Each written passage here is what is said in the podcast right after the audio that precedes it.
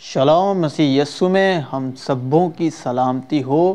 مسیح یسو کے فضل سے باپ کی محبت میں ہم جو سب مسیح میں ایک ہیں۔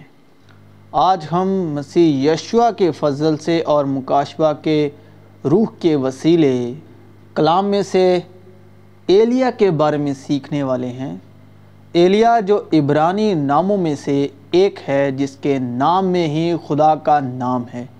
عبرانی زبان میں اس نام کا مطلب ہے ایل کا مطلب خدا یہ کا مطلب یہوے، ایلیا مطلب خدا، یہوے۔ کتاب مقدس اس نام کے حق میں یوں گواہی دیتی ہے، ایل یعنی وہ ایک خدا جس نے زمین و آسمان کو پیدا کیا، جو کہتا ہے، میں اول اور آخر۔ اور زندہ ہوں۔ جس نے موسیٰ سے کہا، میں جو ہوں، سو میں ہوں۔ جب ابرام ننانوے برس کا ہوا، تب خداوند ابرام کو نظر آیا اور اس سے کہا کہ میں خدائے قادر ہوں۔ تو میرے حضور میں چل اور کامل ہو۔ وہ ایک جس کو اکلوتے نے سب پر ظاہر کر دیا یعنی مسیح یسو نے۔ ایلیہ کے نام کا مطلب میں ہوں یہوا، یہ میرا نام ہے۔ ایلیہ ہمارا، ہم طبیعت انسان تھا۔ اور ایلیات تشبی نے جو جلیات کے پردیسیوں میں سے تھا، جلیات کے حق میں، کتاب مقدس میں گواہی کے طور پر لکھا ہے۔ اور یقوب لبان آرامی کے پاس سے چوری سے چلا گیا، کیونکہ اسے اس نے اپنے بھاگنے کی خبر نہ دی۔ سو وہ اپنا سب کچھ لے کر بھاگا اور دریا پر ہو کر اپنا رخ کوہ جلیات کی طرف کیا اور تیسرے دن لبان کو خبر ہوئی یعقوب بھاگ گیا۔ تب اس نے اپنے بھائیوں کو ہمراہ لے کر سات منزل تک اس کا تعقوب کیا اور جلیات کے پہاڑ پر اسے جا پکڑا اور رات کو خدا لبان آرامی کے پاس خواب میں آیا اور اس سے کہا کہ خبردار، تو یعقوب کو برا یا بھلا کچھ نہ کہنا۔ اور لبان یعقوب کے برابر جا پہنچا اور یعقوب نے اپنا خیمہ پہاڑ پر کھڑا کر رکھا تھا۔ سو لبان نے بھی اپنے بھائیوں کے ساتھ جلیات کے پہاڑ پر ڈیرا لگا لیا۔ تب لبان نے یعقوب کو جواب دیا کہ یہ بیٹیاں میری اور یہ لڑکے بھی میرے اور یہ بھیڑ بکریاں بھی میری ہیں، بلکہ جو کچھ تجھے دکھائی دیتا ہے وہ سب میرا ہی ہے۔ سو میں آج کے دن اپنی ہی بیٹیوں سے یا ان کے لڑکوں سے جو ان کے ہوئے کیا کر سکتا ہوں؟ پس اب آ کہ میں اور تو دونوں مل کر آپس میں ایک عہد باندھیں اور وہی میرے اور تیرے درمیان گواہ رہے۔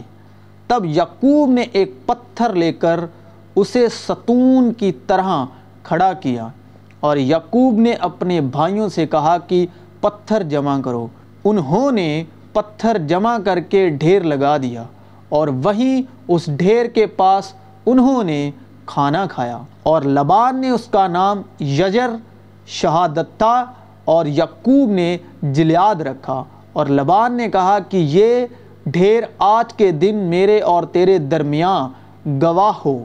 اس لیے اس کا نام جلیاد رکھا گیا، جہاں کے پردیسیوں میں سے ایلیا تشبی تھا۔ اور جب خداوند ایلیا کو بگولے میں آسمان پر اٹھا لینے کو تھا تو ایسا ہوا کہ ایلیہ علیشہ کو ساتھ لے کر جلجال سے چلا اور ایلیہ نے علیشہ سے کہا، تو ذرا یہیں ٹھہر جا، اس لیے کہ خداون نے مجھے بیتل کو بھیجا ہے۔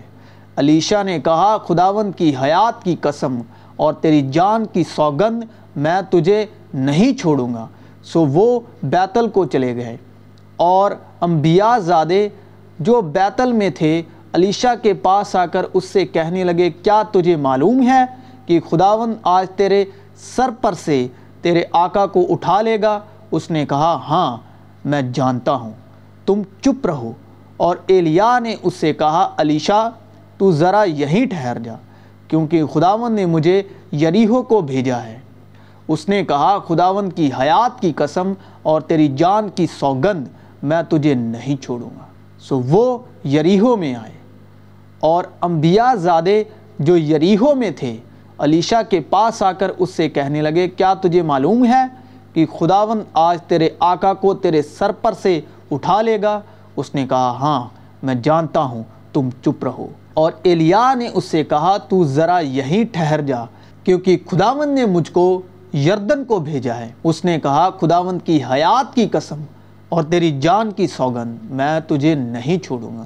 سو وہ دونوں آگے چلے اور انبیاء زادوں میں سے پچاس آدمی جا کر ان کے مقابل دور کھڑے ہو گئے اور انبیاء زادوں میں سے پچاس آدمی جا کر ان کے مقابل دور کھڑے ہو گئے اور وہ دونوں یردن کے کنارے کھڑے ہوئے اور ایلیا نے اپنی چدر کو لیا اور اسے لپیٹ کر پانی پر مارا اور پانی دو حصے ہو کر ادھر ادھر ہو گیا اور وہ دونوں خشک زمین پر ہو کر پار گئے۔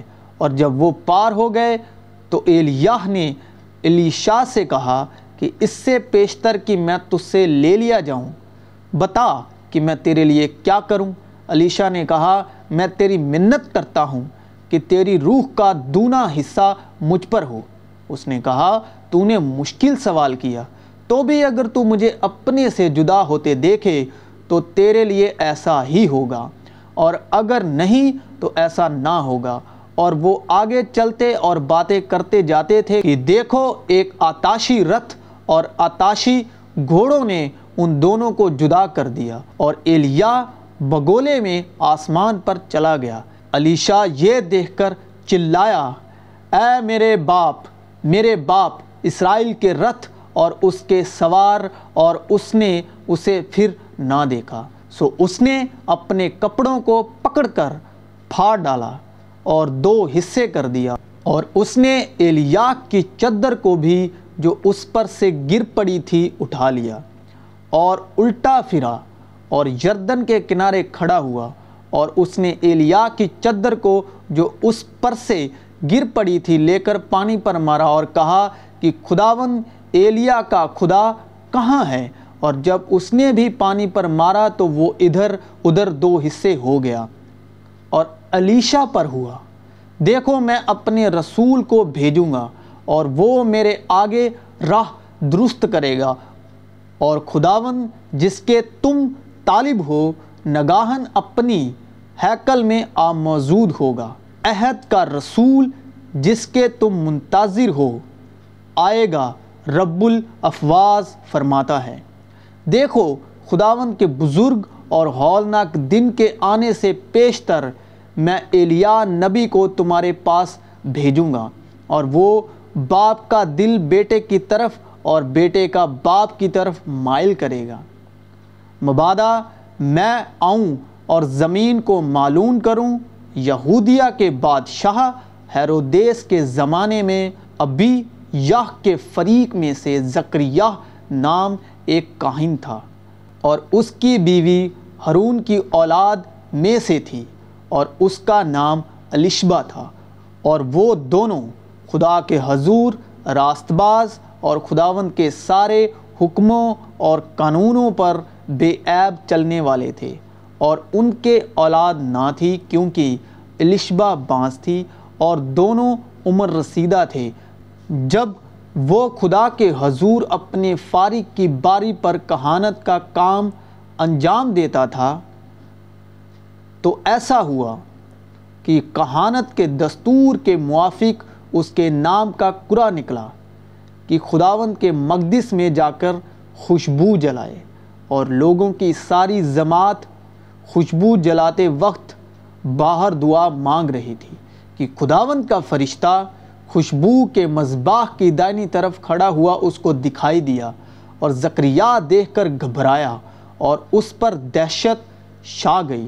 مگر فرشتے نے اس سے کہا کہ زکریہ خوف نہ کر، کیونکہ تیری دعا سن لی گئی اور تیری بیوی الشبہ تیرے لیے بیٹا جنے گی۔ تو اس کا نام یوہنا رکھنا اور تجھے خوشی و خرامی ہوگی۔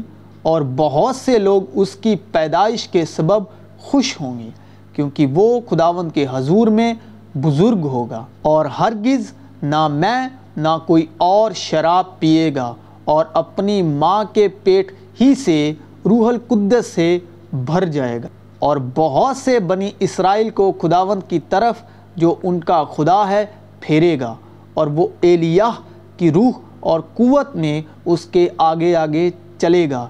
کہ والداؤں کے دل اولاد کی طرف اور نافرمانوں کو راست بازوں کی دنائی پر چلنے کی طرف پھیرے اور خداوند کے لیے ایک مستعد قوم تیار کرے۔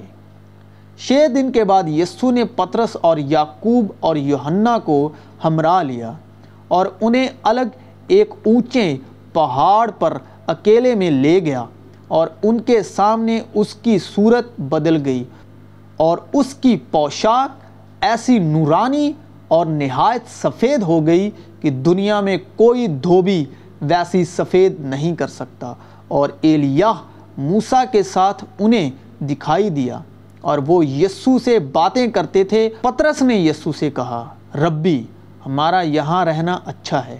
بس ہم تین ڈیرے بنائیں، ایک تیرے لیے، ایک موسیٰ کے لیے، ایک ایلیاہ کے لیے۔ کیونکہ وہ نہ جانتا تھا کہ کیا جواب دے۔ اس لیے کہ وہ بہت ڈر گئے تھے۔ پھر ایک بادل نے ان پر سایہ کر لیا اور اس بادل میں سے آواز آئی کہ یہ میرا پیارا بیٹا ہے، اس کی سنو۔ اور انہوں نے یکا یک جو چاروں طرف نظر کی تو یسو کے سوا اور کسی کو اپنے ساتھ پھر نہ دیکھا۔ جب وہ پہاڑ سے اترتے تھے تو اس نے انہیں حکم دیا کہ جب تک ابن آدم مردوں میں سے جی نہ اٹھے، جو کچھ تم نے دیکھا ہے کسی سے نہ کہنا۔ انہوں نے اس کلام کو یاد رکھا اور وہ آپس میں بحث کرتے تھے کہ مردوں میں سے جی اٹھنے کے کیا معنی ہیں۔ پھر انہوں نے اس سے یہ پوچھا کہ فقی کیوں کر کہتے ہیں کہ ایلیاہ کا پہلے آنا ضرور ہے؟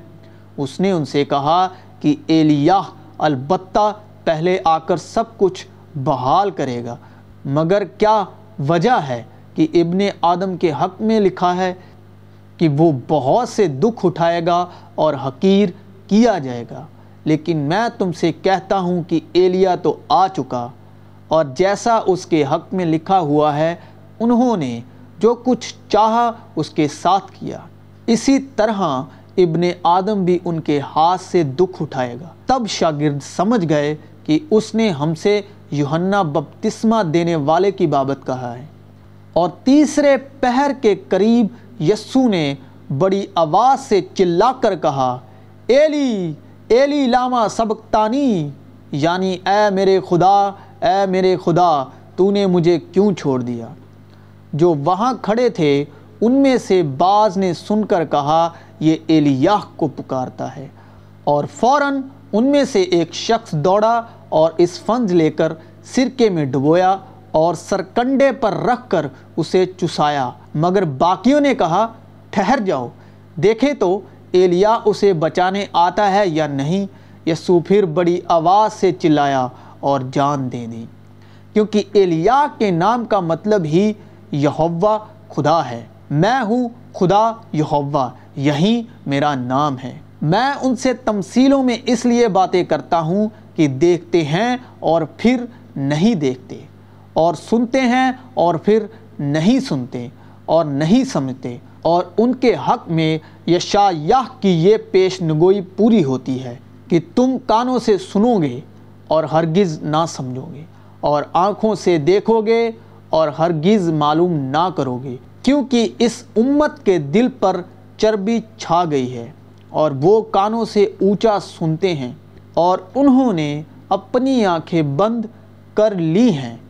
کہیں ایسا نہ ہو کہ آنکھوں سے معلوم کریں اور کانوں سے سنیں اور دل سے سمجھیں اور رجوع لائیں۔ اور میں انہیں شفا بخشوں، لیکن مبارک ہیں تمہاری آنکھیں اس لیے کہ وہ دیکھتی ہیں۔ اور تمہارے کان اس لیے کہ وہ سنتے ہیں کہ بہت سے نبیوں اور راست بازوں کو آرزو تھی کہ جو باتیں تم دیکھتے ہو دیکھیں مگر نہ دیکھیں اور جو باتیں تم سنتے ہو سنیں مگر نہ سنیں۔